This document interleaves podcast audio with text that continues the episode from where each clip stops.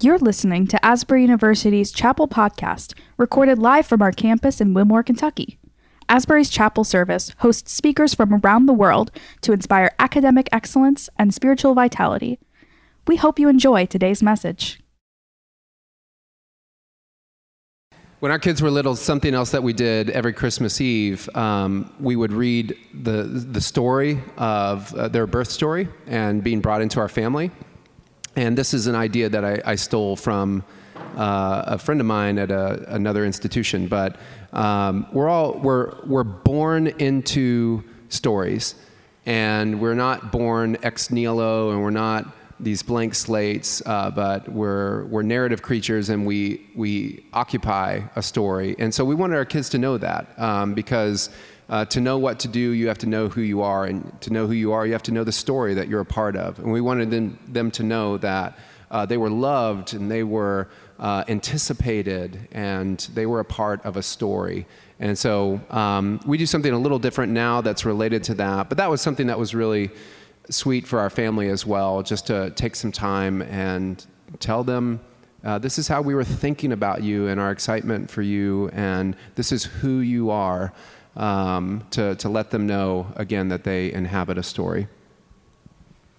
Um, there's always a, a risk. Uh, I, I, uh, I'm actually speaking, we have a dinner tonight, and I'm, I'm, sharing with a group and talking about the risk of uh, trivializing uh, the birth of Jesus. And of course, we've done some trivia here today. So uh, there are traditions and kind of cultural trappings associated with uh, this holiday season, and, and that's, that's really good. But I, I think, again, there's something about, and, and Sam captured this in her prayer, that Jesus came without power. He came as a baby and uh, born in a manger, born in this kind of stable um, type of environment. And he, he came as a human, uh, he was embodied, and he was embedded. And what I mean by that is he occupied a, a certain period of time that was very complex. Um, there was a lot going on where Christ was born. And his mother, there was a lot of complexity around that. Uh, she was unwed uh, when she was pregnant with Jesus. And even the genealogy of Jesus, as you know, has a lot of complexity to it uh, and a lot of uh, complicated history. So this, this matters because you and I, we're embodied and we're embedded and we exist in a chaotic time and we have complicated lives sometimes. And this is, this is the idea of Emmanuel, God with us uh, God is with us. Yeah, we talk about this a lot at Christmas, and um, we sang the song earlier um, where it starts with the birth of Jesus and goes all the way through to the end. So you can't, when we talk about we are born into a story and we celebrate this story, we can't celebrate this story without also completing the story, right? So Jesus came to a specific time and place and then he finished the story with his life and his death and his resurrection. Um, and he will continue finishing the story. But I think when I think about Christmas, like, you know, we can trivialize it. Like, but, it, but if it's just a birthday party for Jesus, like, I'm not here for that because my life is complicated. Your life is complicated, right? It's not all this beautiful packaged deal that we have. Like, we live in complex and messy and earthy times. And so it matters that Jesus came in a real body, in a real time. It matters for my life and it matters for your life. Um, and so when I think about you all celebrating Christmas, like I hope that you have fun family traditions. I hope you wear ugly sweaters. I hope you enjoy being home. I hope you have really great memories. But I hope that this message of, of Jesus coming in a body for you and that he wants to take on flesh in your life. I hope that really rings true for you. And so, speaking of stories and traditions, we have one more.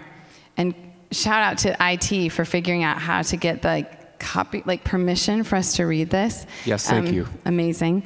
So uh, we read this, and I never read it without crying, but I think I'll make it today. I actually said to one of our kids, "Oh, should I read that at chapel?" And they were like, "No," and I was like, "Why not?" And they said, "Because you will cry." So hopefully I won't, but it's fine. Okay, so this is called "Room for a Little a Little One."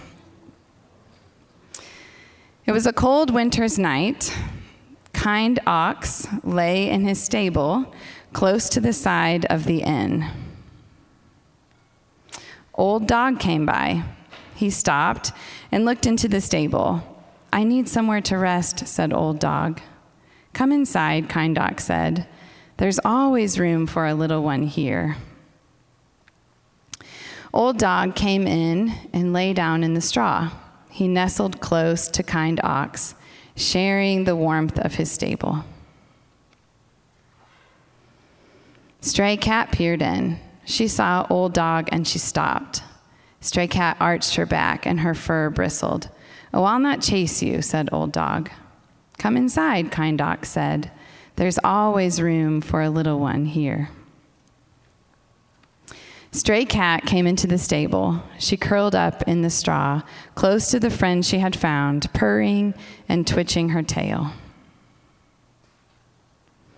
Small Mouse stopped at the door of the stable. She saw Stray Cat and she quivered with fear. Oh, you're safe here. I won't harm you, said Stray Cat.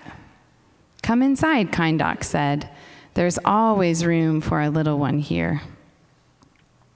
Small Mouse scurried in. She nestled down warm in the straw in the peace of the stable. Then Tired Donkey came. Joseph led him along. Mary rode on Tired Donkey's back. Joseph was cold and Mary was weary, but there was no room at the inn. Where will my baby be born? Mary asked. Come inside, Kind Ox called to Tired Donkey. Oh boy. There's always room for a little one here. Tired Donkey brought Mary into the stable. Joseph made her a warm bed in the straw to save her from the cold of the night. And so Jesus was born with the animals around him kind ox, old dog, stray cat, small mouse, and tired donkey all welcomed him to the warmth of their stable. That cold winter's night, beneath the star's light, a little one came for the world. Well done.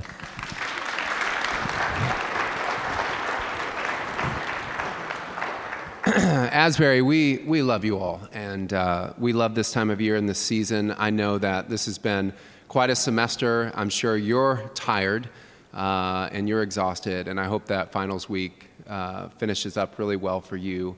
Um, but when I hear this story, I think of Jesus saying, Come to me, all you who are weary, I will give you rest. Uh, the invitation of Jesus Christ is just as relevant and just as open today as it was thousands of years ago at his birth. Um, and we're so thankful for that. We're thankful for uh, the fact that Jesus came uh, as a child um, and that the king came as a child and um, offers us that invitation today.